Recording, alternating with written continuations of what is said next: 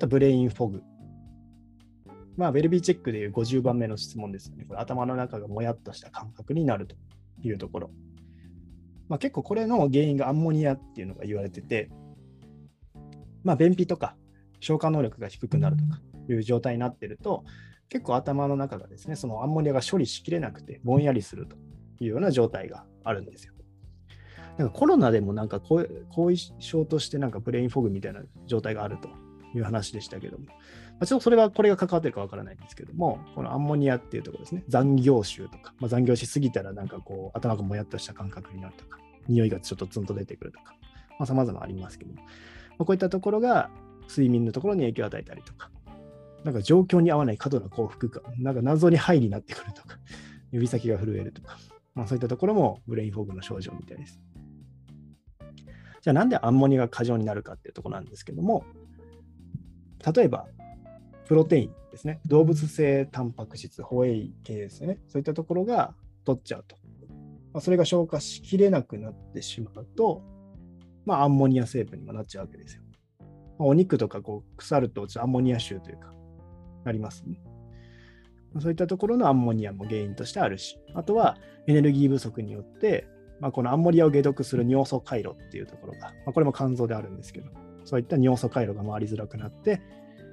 アンモニアが処理しきれないっていうところですね。まあ、これも処理しきれないっていうところか、たくさん入ってきてるっていうところか、こういったところを考えていかないといけないというところですね。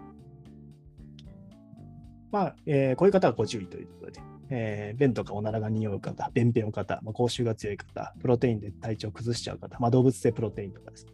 エネルギー不足の方、まあ、このあたりの方は、え、まあ、ちょっとこういった現象ですね、え、これがあってさらにブレインフォグみたいなのがあると、まあ、ちょっとアンモニア代謝とか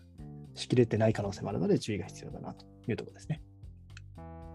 まあ、ちなみにアンモニアって、まあ、ちょっとこう処理しきれなくなって、本当に脳とかにバーッといっちゃうと、昏睡状態とかになって危険だったりするんですけど、逆にですね、このアンモニアってめちゃくちゃ動物は欲してる部分もあるんですよ。必要な側面もあるというところで、まあ、結構それをがっつりやってくれてるのが、このグルタミンとグルタミン酸っていうこの代謝なんです。まあ、これアミノ酸です。アミノ酸、タンパク質ですけども、ここの変換っていうのはすごく行われてて、まあ、グルタミンとグルタミン酸ってまた別物ですからね、これ別物。まあ、結構グルタミン酸ってうまみ調味料です。あの味の素とか、そういったところで、えー、グルタミン酸大量に投与していくと脳の興奮性とかを起こしたりもしますね。で、その先にギャバとかもあるんですよ。抑制系の神経伝達物質のギャバっていうのもあります。で、体の中に大量にアンモニアがこうある時って、まあ、体の中に必要じゃないので、どんどんどんどんグルタミン酸からグルタミンを作ったりするんですね。処理してくれてるんですよ。で、逆にアンモニアが必要な時もあるわけですよ。そういった時はグルタミンからグルタミン酸を作って、それを賄ってるっていうのがあったりします。結構面白いです。こういったところで厳密に多分体は調整かけていってたりするんですよね。だからアンモニアがそれでも過剰になるっていうのは相当結構えー、あるんだろうなというところですね。で、まあ、肝臓は沈黙の臓器と呼ばれています。で、肝臓は予備機能がたくさんあるため、少々の障害では症状が現れません。結構頑張り屋ですね。だから沈黙の臓器と呼ばれていると。で、しかし肝臓のの障害が少しずつゆっくりと進行してても、自覚症状はほとんどないというところなんですよ。これがまた怖いところですね。気がついたは手を、気がついた時には手を組む。まあ、横断とかね、なんか黄色くなってきたりとかして初めて気づくみたいな、まあ、相当肝臓やられてたみたいなところがありますね。まあ、こういったところも、えー、なるので、よりやっぱ生活習慣、あ、この人、肝臓は多分徐々に痛めていってるだろうなみたいなところは、なんとなく食生活とか生活習慣とかからも分かるかなと思います。まあ、ちょっと前半部分ですけど、肝臓ってすごくないですか？というところでですね、改めて肝臓を、えーまあ、しっかりといたわりましょうというところですね。まあ、こちらでちょっと前回のところの、えー、説明できてなかった部分ということにさせていただきます。ここまで大丈夫でしょうか？皆さん大丈夫ですか？はい。ちょっと答えについては後で、えー、質問、あ、質問については後で答えます。はい。結構いっぱいいっぱいですか？大丈夫ですか？後半、はい、じゃあ早速いきたいと思います。まあ、後半はですね、体に蓄積するとやばい有害金属たちのお話っていうところで、まあ、こちら新しい名の話かなと思います。今日ちょっと口回らないんでごめんなさ い。で、主な有害金属っていうところで、まあ、ここ押さえていただきたいのは、鉛とか水銀。まあ、クロムはちょっと今回触れられないですけども、クロムも、えー鉱山の中で必要なクロムありますね。あれ酸酸化クロムです。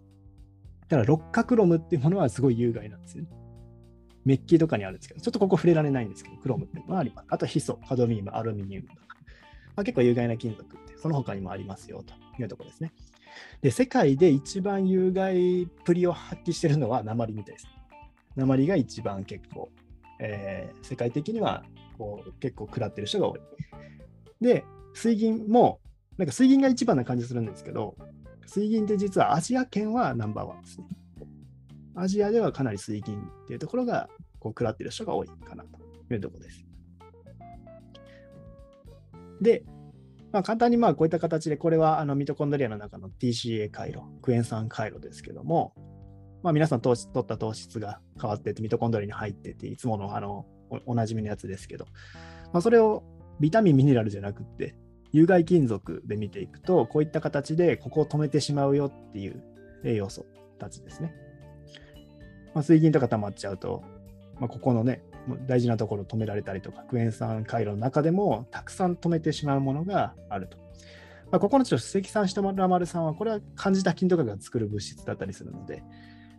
結構こう有機酸検査とかだと、それぞれのこの量が見れるんですよ。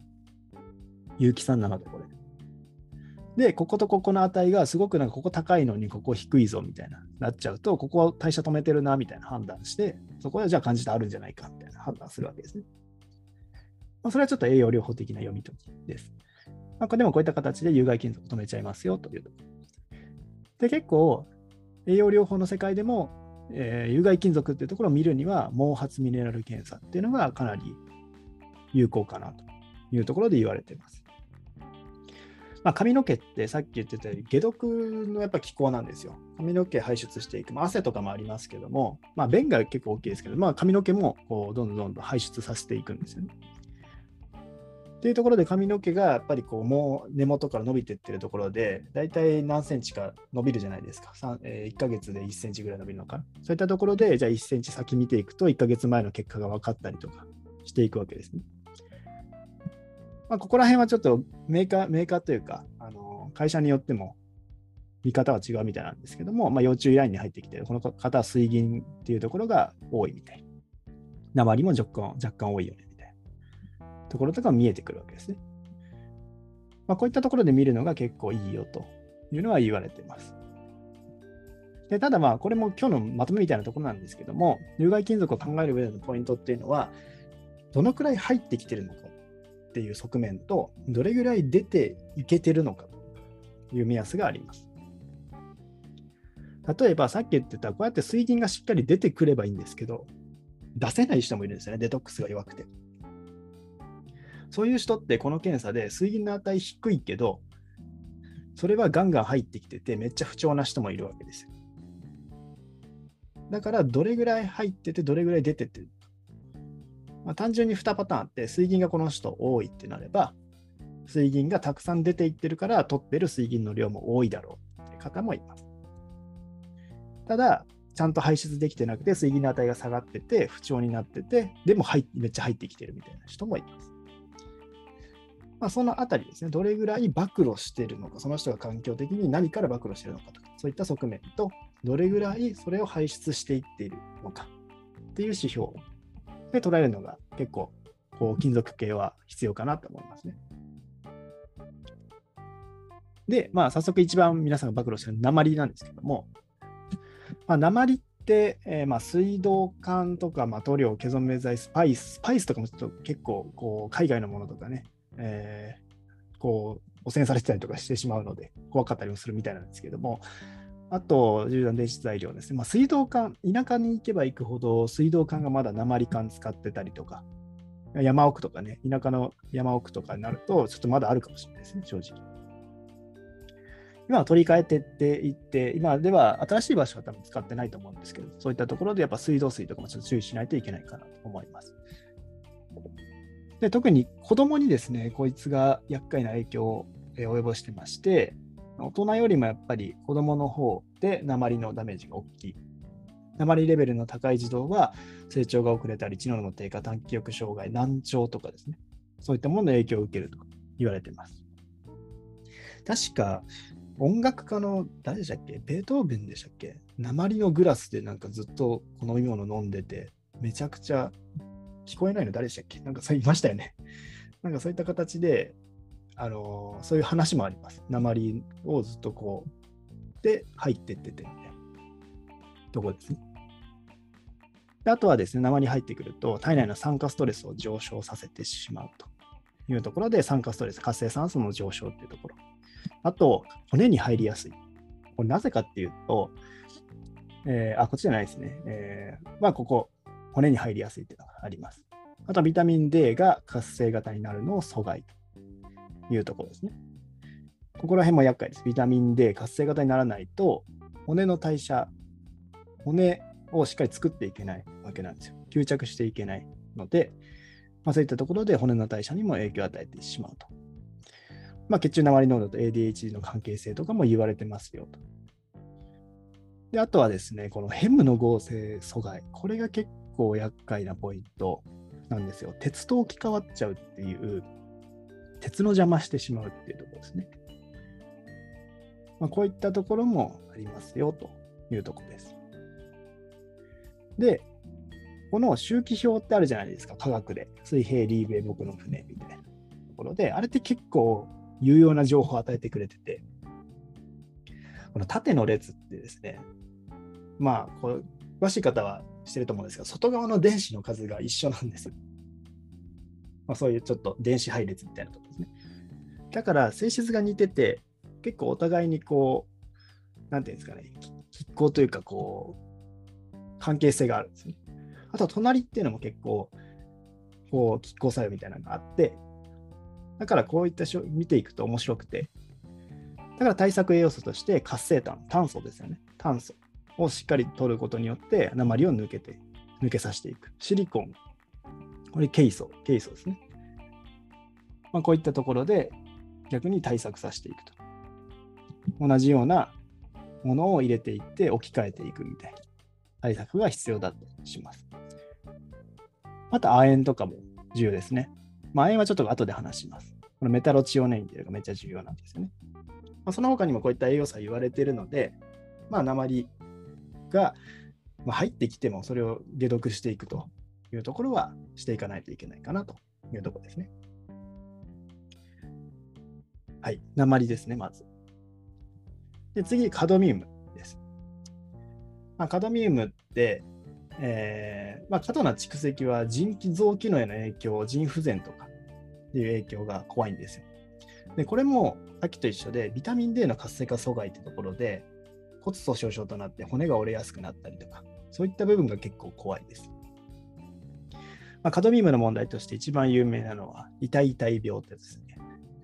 僕はなんか、なんか、小学生でしたっけ？小学生か中学生で習ったと思うんですけど、なんかふざけてやってましたよね。なんか痛い痛い痛い痛いとか言って遊んでた記憶はあるんですけど、結構しんどい病気ですね。まあ面白い名前だなっていうインパクトありますけども、これはカドミウム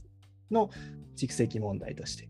まあ、そういったところのカドミウムが大量に土壌汚染されてて、そこで育った食材とかを食べてて、その地域の方は、こう、なんか痛い痛いって言ってて、その、なんですかね、看護婦さんとかそういった治療しに行ってた人が、なんかこう、痛い痛い病っていうのをなんかこう名付けてて、それがなんか名前になってたみたいな話があるみたいですね。まあ、要はこの、痛いんですよ。痛いらしいんですよ。っていうところですね。まあ、ちょっと僕も出会ったことはないので、もしかしたらいらっしゃるかもしれないですね。いろんなところで、まだこう最近でもなってる方いるかもしれないですね。で、肝臓に入ったカドミウムですね。入ってきたら、メタロチオネインになって、えー、腎臓に運ばれ蓄積するっていう形。まあ、これちょっと後で話します。要はカドミウムがこう腎臓に運ばれていって過度に蓄積してしまうんですよね。で腎臓中のカドミウム濃度が過剰になってしまってまあ、このメタロチオネインというものと結合できないカドミウム、余剰に溢れてくると、それによって腎臓の障害が発生してくるというところですね。で結構カドミウムは肝臓と腎臓に主にいますというところになってきます。で、カドミウムの半減期っていうのは結構長いんですね。16年から38年。だからかなり蓄積すると長期でこう、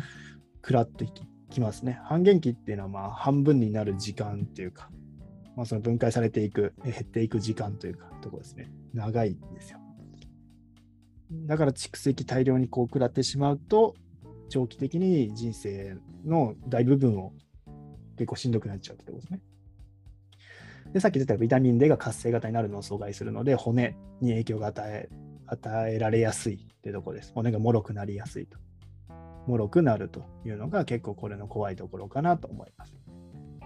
で最近では、まあ、タバコも若干あるけど、まあ、タバコはそんな強くないと思いますけどね。それみんななってたら怖いですし、あとはまあお米ですよね。そういったところのカドミウムも含んだ、そういった